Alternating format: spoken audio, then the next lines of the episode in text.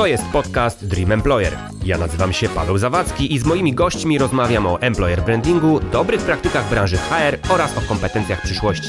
Partnerem serii jest Brief.pl oraz agencja Większe Logo. Zapraszam. To jest podcast Dream Employer. Dziś moim gościem jest Jakub Granat, twórca platformy Jobot24, nowoczesnego chatbota rekrutacyjnego dla Messengera. Dzień dobry, witaj. Cześć Paweł, witam wszystkich słuchaczy. Dzięki za zaproszenie. Czym jest chatbot rekrutacyjny?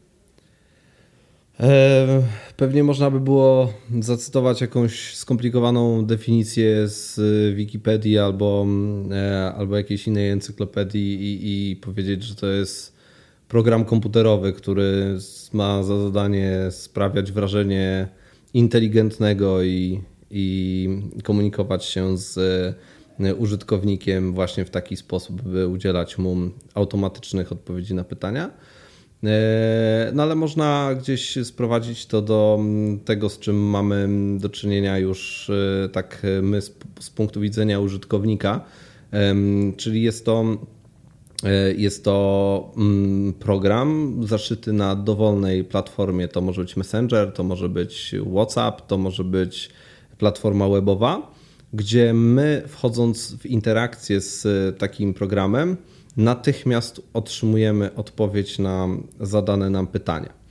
E, I zapewne wielu, wielu słuchaczy spotkało się już z czymś takim, chociażby w przypadku obsługi klienta, gdzie takie rozwiązania w tej chwili są stosowane naj, e, najczęściej.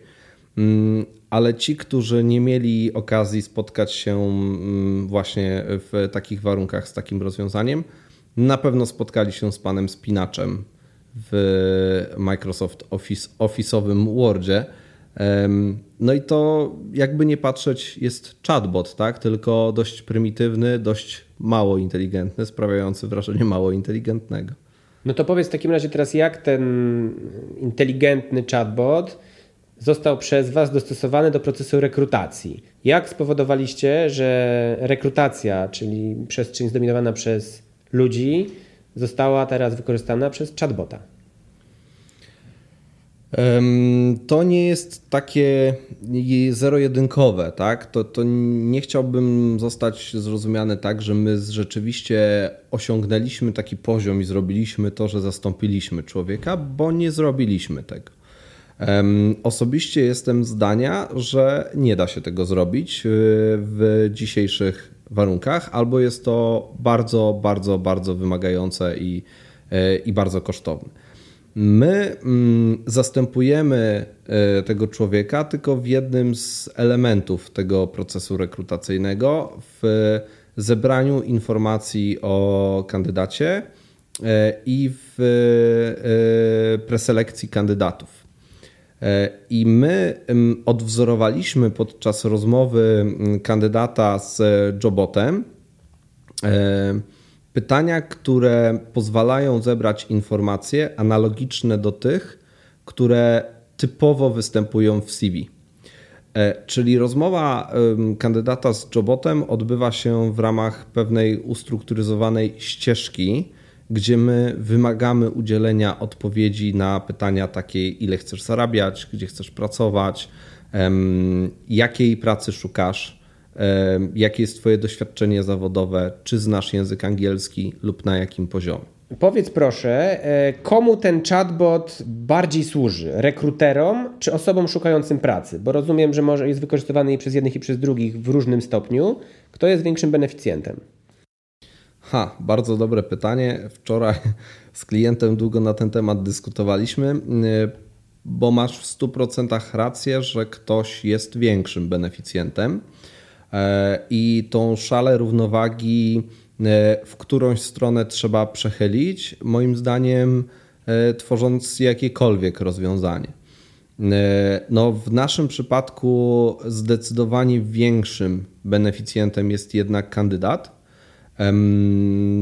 i nieprzypadkowo podjęliśmy taką decyzję ze względu na to, że mamy rynek e, e, właśnie kandydata e, i no, pracodawcy powinni być skłonni iść na pewnego rodzaju ustępstwa mm, po to, by coraz więcej kandydatów zachęcać do tego, żeby aplikowali.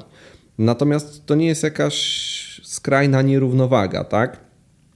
To znaczy, zmierzam do tego, że mm, rzeczywiście dla kandydata jest to chyba najprostszy i e, najbardziej taki przyjazny proces aplikowania, jaki dzisiaj można sobie wyobrazić. Mm, natomiast dla mm, rekrutera no, tym benefitem dodatkowym jest to, że no, my przedstawiamy wyłącznie dopasowanych kandydatów, czyli E, odsiewamy te CV-ki, które nie spełniają podstawowych kryteriów, ale e, w związku z tym, by to się stało, ten e, pracodawca, ten rekruter musi wykonać minimalnie więcej pracy ponad to, co robi standardowo. Więc no, trzeba wziąć to pod uwagę, by żeby coś zyskać, w tym przypadku więcej kandydatów i lepiej dopasowanych kandydatów, coś ponad standard trzeba wykonać. Rozumiem to tak, że rekruter musi wykonać raz trochę więcej pracy, ale potem w procesie rekrutacji ma dużo więcej własnych zasobów wolnych, bo tą pracę wcześniej wykonał, tak? Dobrze to rozumiem?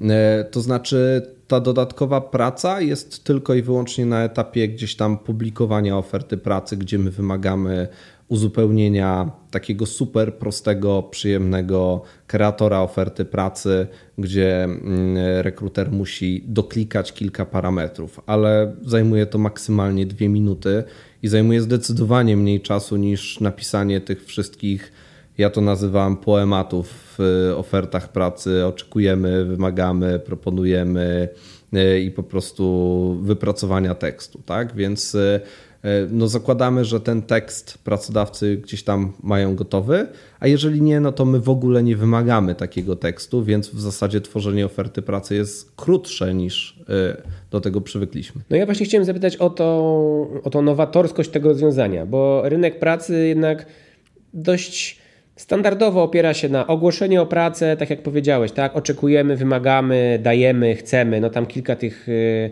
składowych jest i one są niezmienne od wielu, wielu, wielu lat. No i nagle pojawia się zupełnie nowe narzędzie, które w zupełnie inny sposób komunikuje się z odbiorcą i po jednej i po drugiej stronie, no jest czymś jednak innym, nowym i świeżym. Skąd pomysł na to, że takie nowe i świeże rozwiązanie po pierwsze w ogóle wprowadzić, a po drugie, y, że ono się sprawdzi? Zanim je wprowadziliśmy, to sprawdziliśmy, że ono się sprawdzi. Pewnie nie dla wszystkich będzie to jasne, więc wytłumaczę. Stworzyliśmy MVP, czyli Minimum Viable Product, e, czyli stworzyliśmy coś na wzór obecnego rozwiązania, tylko bez angażowania e, programistów i bez e, tworzenia, dewelopowania tego rozwiązania przez kilka miesięcy Stworzyliśmy mm, przy pomocy darmowych narzędzi mm, coś właśnie na wzór Jobota, gdzie przetestowaliśmy to, że kandydaci będą chcieli w ten sposób szukać pracy. Wtedy w ciągu niecałych dwóch tygodni za 700 zł zrekrutowaliśmy 1700 osób. No i nie mieliśmy wątpliwości, że kandydaci będą chcieli w ten sposób e, pracy szukać. A jak przekonaliście waszego klienta, czyli korporację, że ten messenger czy ten chatbot to jest the place to be? Bo to jednak jest nowość. Działy czy duże korporacje no dość ostrożnie podchodzą do nowości, do zmian.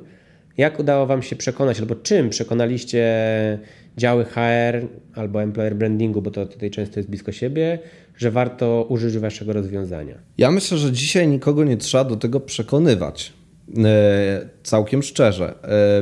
To znaczy, my nie spotkaliśmy się ani razu z czymś takim, gdzie pracodawca czy dział HR mówi: Nie, wiecie co, to, to, to, to jest niefajne, albo, albo nie, to się nie sprawdzi, tak?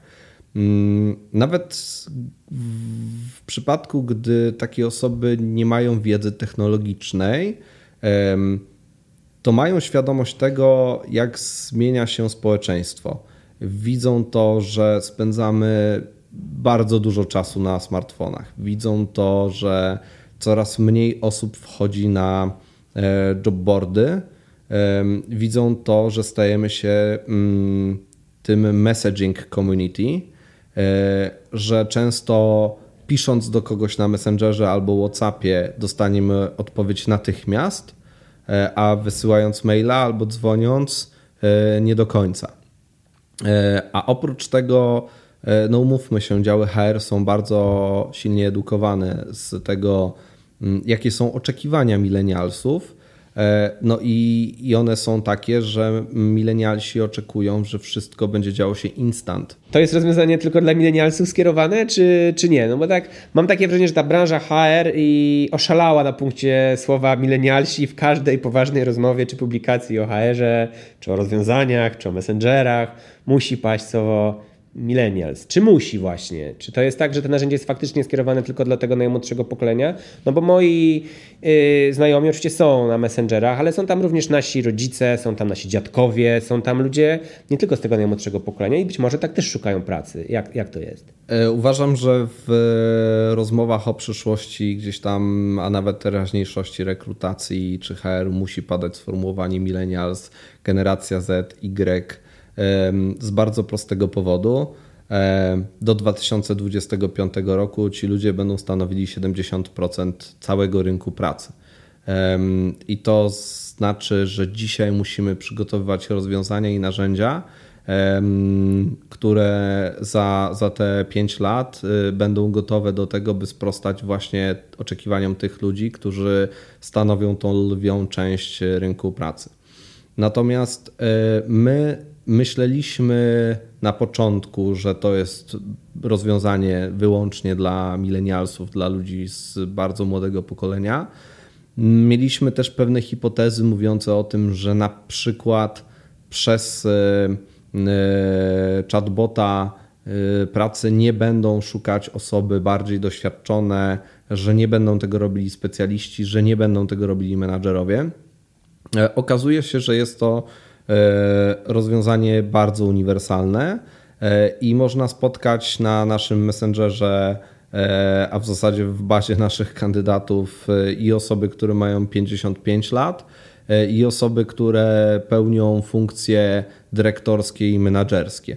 Ja nie twierdzę, że to jest rozwiązanie dedykowane do szukania takich osób, ale na pewno nie powiedziałbym, że się, że się nie da, albo że przyszłości, kiedy ten trend się no, rozprzestrzeni i, i ludzie, którzy dzisiaj, będąc gdzieś na stanowiskach juniorskich, takich bardziej entry level, za 5-7 lat będą szukali pracy, no to skoro to narzędzie sprawdziło się im w przypadku tych początkowych stanowisk, dlaczego miałoby im się nie sprawdzić e, za jakiś czas, gdy będą chcieli po raz kolejny zmienić pracę już na stanowisku specjalistycznym?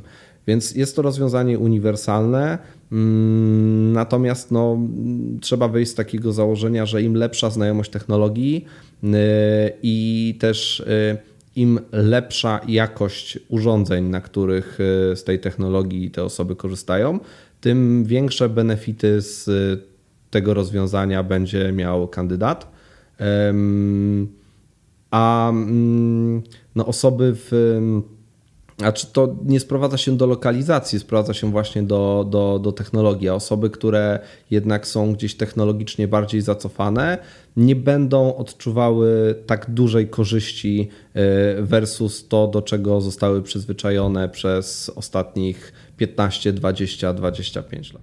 No to teraz spróbujmy wybiec trochę do przodu i w przyszłość. No bo Jobot y, na stronie opisany jest taki jako wirtualny asystent działu HR ty sam powiedziałeś o tym, że to jest tylko pierwszy element procesu rekrutacji, czyli zbieranie tych kandydatów, dostarczania najlepszych, ale czy myślisz, że takie procesy automatyczne, systemy automatyczne, sztuczna inteligencja kiedyś w przyszłości, jakkolwiek tą przyszłość sobie zdefiniujemy, zastąpi człowieka w tym całym procesie rekrutacji? Ja myślę, że nie i liczę na to, że nie. E, bardzo na to liczę.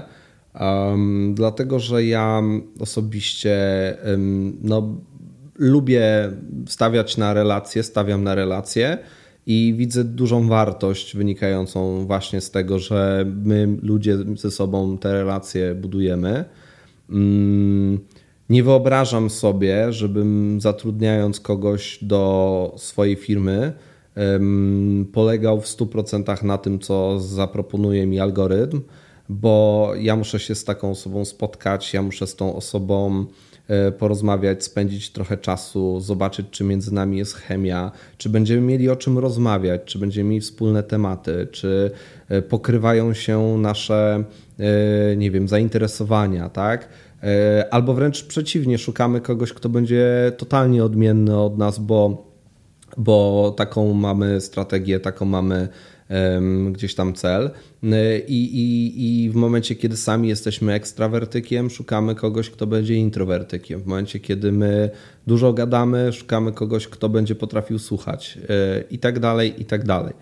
Więc my e, tworzymy chatbota rekrutacyjnego po to, żeby uwolnić rekruterom czas na właśnie e, spotkania z kandydatami, żeby oni zamiast spędzać czas na przeglądaniu CV, z którego ok, trochę możemy się dowiedzieć, ale, ale człowieka nie poznamy, żeby oni mieli więcej czasu właśnie na, na poznanie e, tego człowieka.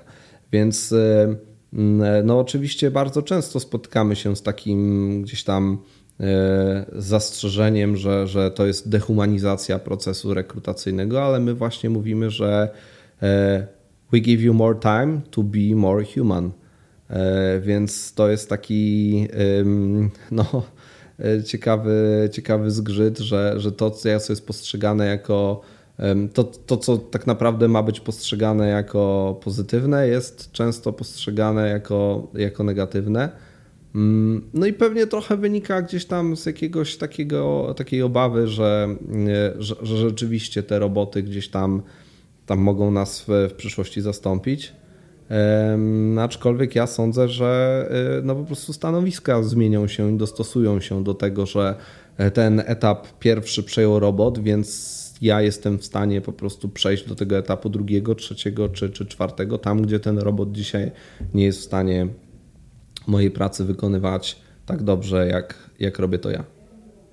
No pytam o, też o to, bo wy zajmujecie się rekrutacją, ale z drugiej strony ta robotyzacja wkracza w, róż, w różnych etapach procesu rekrutacji, czy w ogóle procesu dbania o pracownika. No głośna była historia kilka miesięcy temu, bazy stanu, w którym jeden z dużych, bardzo dużych pracodawców automatycznie za pomocą algorytmów podjął decyzję, kogo zwolnić i wyrzucił chyba 300 czy 400 pracowników tylko i wyłącznie w oparciu o dane algorytmiczne. Podobnego rozwiązania jak wasze, czyli pewnie ktoś wy, wyczuł, czy jakiś algorytm przeczesał bazę pracowników, sprawdził ich wydajność i powiedział, ci muszą niestety zostać zwolnieni i nikt z nimi nawet nie porozmawiał, tak? W związku z czym teraz właśnie pytanie, czy to nie jest taki trochę miecz obosieczny, że z jednej strony jest ta mm, technologia, która pomaga, przesiewa i wybiera najlepszych, ale z drugiej strony jaka jest gwarancja, że ona na pewno wybiera tych najlepszych, albo że na pewno wybiera dobrze, albo czy ta preselekcja jest na pewno odpowiednia?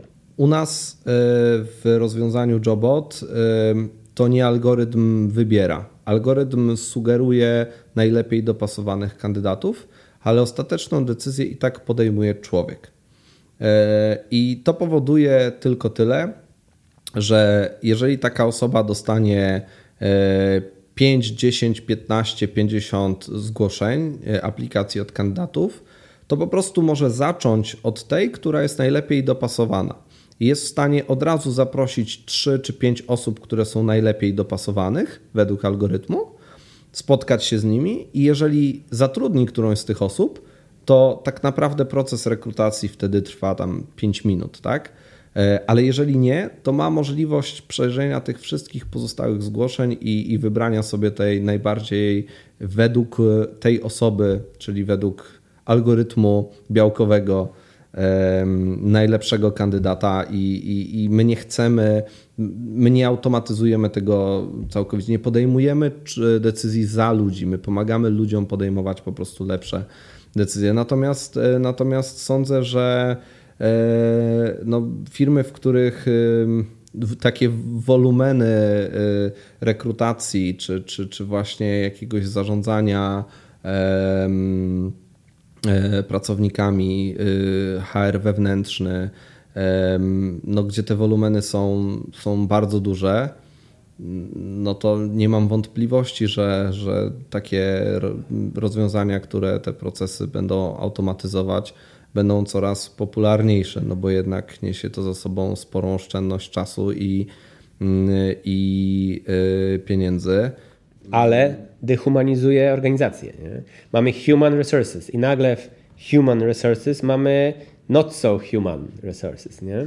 Też prawda jest taka, że te algorytmy podejmują coraz lepsze decyzje. E, I e, są przykłady tego, e, gdzie porównywano, jakie decyzje podejmowali ludzie i konfrontowano to z decyzjami, które podejmował robot. Chyba, chyba nie kojarzę takiego case study z obszaru HR, ale na pewno mm, na pewno są takie case study z obszaru IT, gdzie powstawały programy, algorytmy e, pisane przez ludzi, a pisane przez e, właśnie automaty e, albo szachy, tak, gdzie już dzisiaj mistrz świata został pokonany przez robota.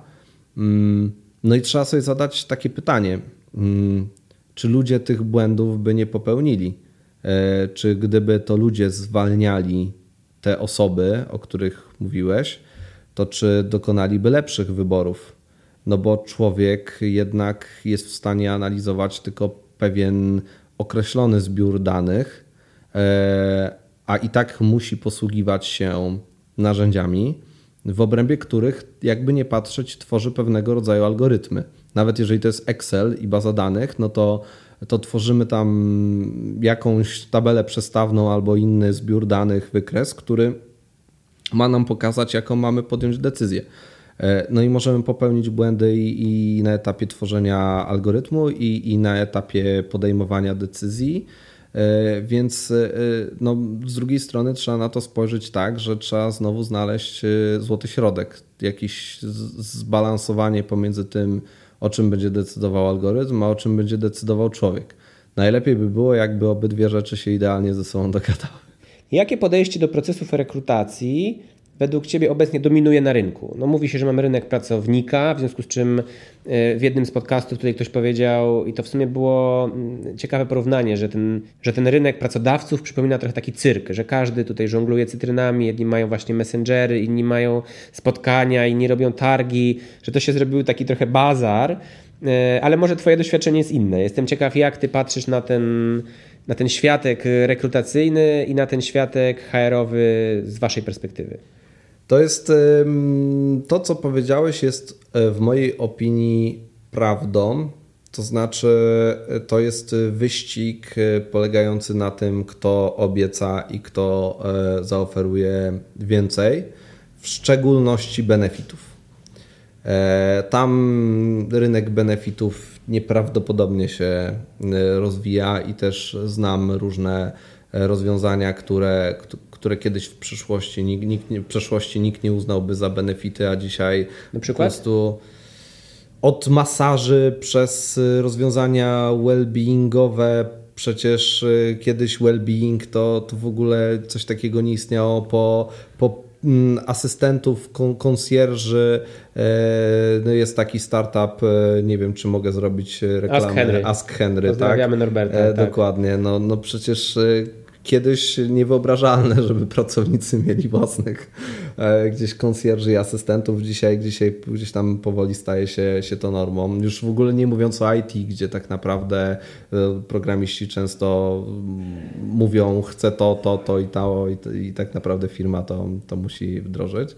Więc zgodzę się z tym, że z jednej strony to jest, e, jest bazar, ale z drugiej strony uważam, że mm, są sfery, które są mocno niezaopiekowane. E, I my mm, jesteśmy takiego zdania, że w ciągu mm, ostatnich 20 lat w działach HER nie wydarzyło się nic spektakularnego. I żeby to zobrazować, e, podam mój ulubiony przykład. Mm, w 1999 roku, czyli dokładnie 20 lat temu, premierę miała Nokia 3210.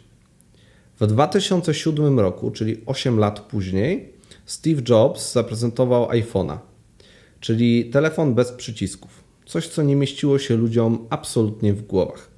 Steve Jobs całkowicie obalił status quo w telefonach komórkowych. Tak naprawdę zmieniliśmy nazwę telefonu komórkowego na smartfon.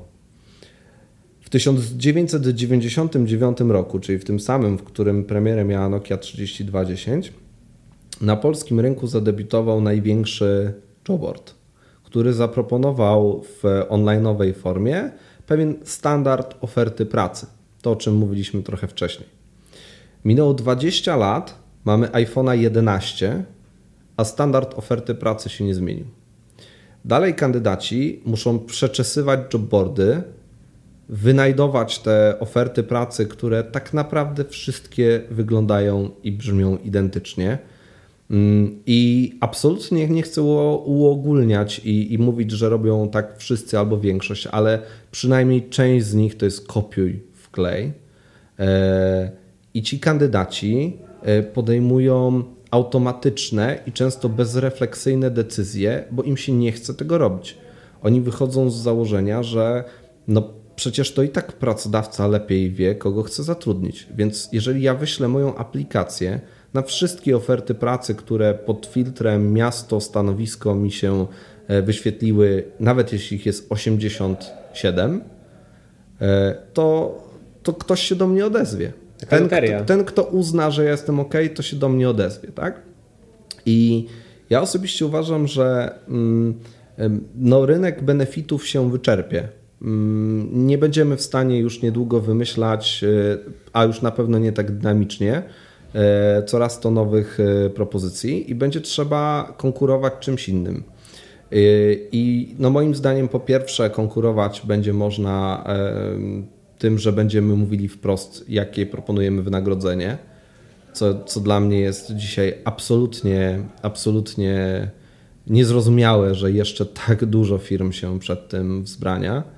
Mm, no ale oprócz tego będziemy w stanie konkurować tym, e, jak uprościmy proces aplikowania na nasze oferty pracy. E, bo jeżeli e, kandydat dostanie wyselekcjonowaną, dopasowaną ofertę pracy, i będzie mógł się zapoznać z jedną, dwoma, trzema albo czterema tymi ofertami zamiast 87, to on poświęci na to więcej czasu, więcej uwagi, będzie bardziej świadomie aplikował. W momencie, kiedy my do niego zadzwonimy, on będzie wiedział, że aplikował na tą ofertę pracy yy, i nie będzie mówił, ale proszę mi wysłać jeszcze tam maila, bo chciałbym sobie przypomnieć, co to za firma. Yy, no i, i on też E, w ogóle taką decyzję o tym, żeby tą pracę zmienić albo próbować ją zmienić, chętniej podejmie. Bo jeżeli dzisiaj ma do wyboru usiąść i się przedzierać przez te tysiące ofert, versus miałby możliwość dostania trzech, czterech, pięciu najbardziej pasujących, no to jest to, jest to zgoła odmienne podejście wymagające zupełnie innego zaangażowania. Trochę chyba ci kandydaci też Mm, mniej się angażują w szukanie tej pracy, no bo jednak czas pracy, który poświęcamy, to znaczy miejsce pracy, w którym jesteśmy, no skróciło się. Już nie pracujemy 20 lat w jednej organizacji, tylko dwa lata, tak? Ktoś tutaj w podcaście powiedział mi, że zaraz nie będziemy pracować dwa lata w organizacji, tylko trzy miesiące przy projekcie, następny projekt, inna firma. Że kompletnie z, zmniejszy się mm, to przywiązanie do organizacji. No to jeżeli niektóre procesy rekrutacyjne trwają 6 miesięcy, ja muszę czekać 6 miesięcy, aż dostanę w ogóle odpowiedź od rekrutera, to ja w tym czasie już jestem po dwóch projektach, albo ja mogę być już po trzech projektach, albo mogę już drugi raz zmieniać pracę. W związku z czym yy, mi się tak wydaje, że to szukanie pracy musi być jak najszybsze, bo może się okazać, że za chwilę to ja już nie szukam pracownika, albo ja już znalazłem sobie projekt, tak? Albo szybko się tak coś zmieniło, że to już w ogóle nie ma sensu. Tak, i to są też e, elementy, którymi e, pracodawca będzie w stanie konkurować. Bo jeżeli e, kandydat zaaplikuje na pięć ofert pracy i z jednej skontaktuje się rekruter następnego dnia rano, a z drugiej rekruter będzie czekał na spływ, aż trafią do niego wszyscy kandydaci, którzy w ciągu 30 dni publikacji oferty wyślą swoją kandydaturę, to taki pracodawca y, zorientuje się za jakiś czas, że on nie ma kandydatów, że każdy, do którego dzwoni, już y, gdzieś został zatrudniony albo stracił zainteresowanie. Więc y, to trochę nawiązujesz do tego, o czym mówiliśmy wcześniej, o tej rekrutacji i o, o tym, że milenialsi oczekują tego, że wszystko będzie działo, się działo instant i, i, i, i tutaj nie, nie ma różnicy. Oczekujemy, że jeżeli e, piszemy do naszego znajomego, hej, czy dzisiaj masz ochotę spotkać się na piwo, no to że on odpowie nam w ciągu dwóch minut, tak? E, bo jeżeli nie ten, to chcemy innemu znajomemu zaproponować e, i, i na to piwo dzisiaj pójść. W rekrutacji już za 6 miesięcy dowiesz się, że nie jesteś zainteresowany piwem. Dokładnie, dokładnie. E, no dobrze, trochę po, popastwiliśmy się nad tym procesem rekrutacji. Cię się zapytać teraz z drugiej strony. Jak Ci się wydaje i co według Ciebie powinni z kolei zmienić w swoim myśleniu albo rozwinąć pracownicy, którzy dzisiaj wchodzą na rynek pracy, Młodzi mogą być milenialsi, no ale powiedzmy, że chodzi mi raczej o młodego pracownika albo kogoś, kto dopiero zaczyna pracę, nie jest już top albo senior, ale jednak gdzieś dopiero powolutku mm, sobie zaczyna pracować. Jakie według Ciebie są najważniejsze rzeczy, na które powinien zwrócić uwagę sam w swoim własnym rozwoju, ale też w procesie rekrutacji? Co byś mu wskazał jako hej, spójrz tutaj, bo to jest istotne.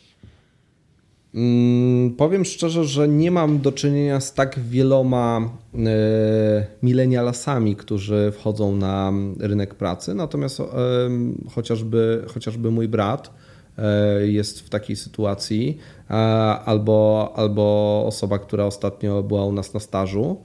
Mm, ale powiem ze swojego doświadczenia, co ja bym jeszcze niedawno zrobił inaczej. I co bym wszystkim e, osobom wchodzącym gdzieś tam e, na rynek pracy bądź będącym na rynku pracy już jakiś czas sugerował, to jest próbować jak najwięcej rzeczy. Bo nie ma nic gorszego w mojej opinii niż e, gdzieś wyjść z założenia takiego, że to jest coś, co nam sprawia Friday i, i to jest dobre, w momencie, kiedy tak naprawdę nie sprawdziliśmy innych rzeczy i nie wiemy, czy te czy, czy w czymś innym nie bylibyśmy lepsi i nie bylibyśmy um, no po prostu lepszymi e, raz pracownikami, a dwa e, sami nie czulibyśmy większej satysfakcji z wykonywania takiej pracy. Druga rzecz to jest to, że mm, sugerowałbym nie wybierać stanowisk, tylko wybierać przełożonych szefów E, bo tak naprawdę im lepszy przełożony, im lepszy szef, tym więcej się będziemy w stanie nauczyć.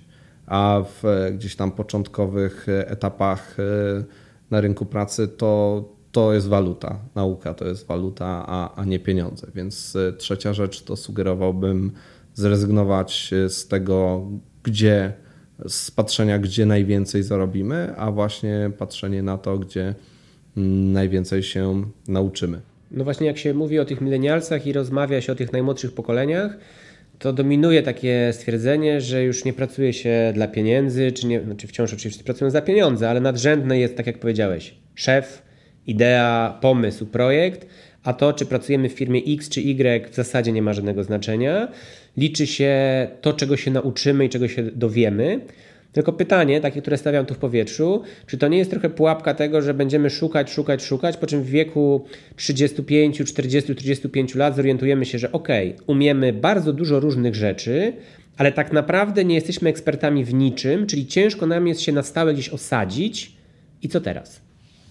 Znaczy myślę, że jeżeli pracujemy w różnym środowisku przez e, powiedzmy 10 czy 15 lat, to e, nawet jeśli nie jesteśmy super ekspertami w jednej dziedzinie, to no, posiadamy takie dość interdyscyplinarne umiejętności, które po pierwsze ostatecznie pozwalają nam dokonać tego wyboru, ok, jestem dobry w tym, idę w tym kierunku a po drugie same w sobie są sporą wartością, bo mm, no, specjaliści są i zawsze będą w cenie, ale osoby, które mają interdyscyplinarne umiejętności i potrafią się odnaleźć w każdej sytuacji, e, dopasować do projektu, reagować dynamicznie na zmiany lub tak jak mówiłeś, zmieniać projekt co trzy miesiące, gdzie na przykład pracując w agencji interaktywnej sam pewnie najlepiej wiesz, jak różnego rodzaju umiejętności często są potrzebne w zależności od tego, jakiego mamy klienta i czego on konkretnie oczekuje. E, więc to też jest ogromna wartość, tak? E, wydaje mi się, że jeśli ktoś e, mm, po dwóch, trzech, pięciu latach nie znalazł swojego ja, swojej tożsamości, takiej by powiedzieć, ok, chcę zostać specjalistą w tym konkretnym obszarze i, i tylko w tym dalej się edukować, to, to, to najlepszym rozwiązaniem jest to, żeby właśnie po prostu uczyć się po prostu jak najwięcej. No to co? Życzymy sobie i wszystkim słuchającym jak najwięcej otwartej głowy, pracowników, którzy będą chcieli się cały czas uczyć i rozwijać, no i znalezienia, znalezienia swojej własnej ścieżki. Tak jest. Wielkie dzięki za rozmowę, bardzo dziękuję, trzymam kciuki za Jobota i do usłyszenia. Bardzo dziękuję. Dzięki za dziś. Pozostałe odcinki tego podcastu znajdziecie na Spotify, Apple Music, SoundCloud oraz w swoich ulubionych odtwarzaczach podcastowych. Do usłyszenia!